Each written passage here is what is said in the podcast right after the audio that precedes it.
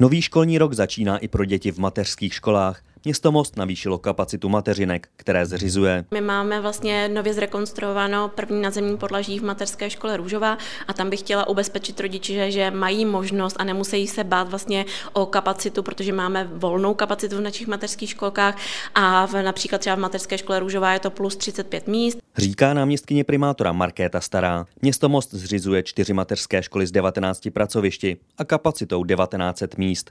Měli by tak být uspokojeni všichni žadatelé o přijetí k předškolnímu vzdělávání. Určitě nebudeme dělat klasický zápis, rodiče mají možnost během školního roku se na danou školku obrátit a dítě jim bude zapsáno. Od září bude také zahájen provoz další třídy pro děti se speciálními vzdělávacími potřebami, a to v mateřince v ulici KH Borovského.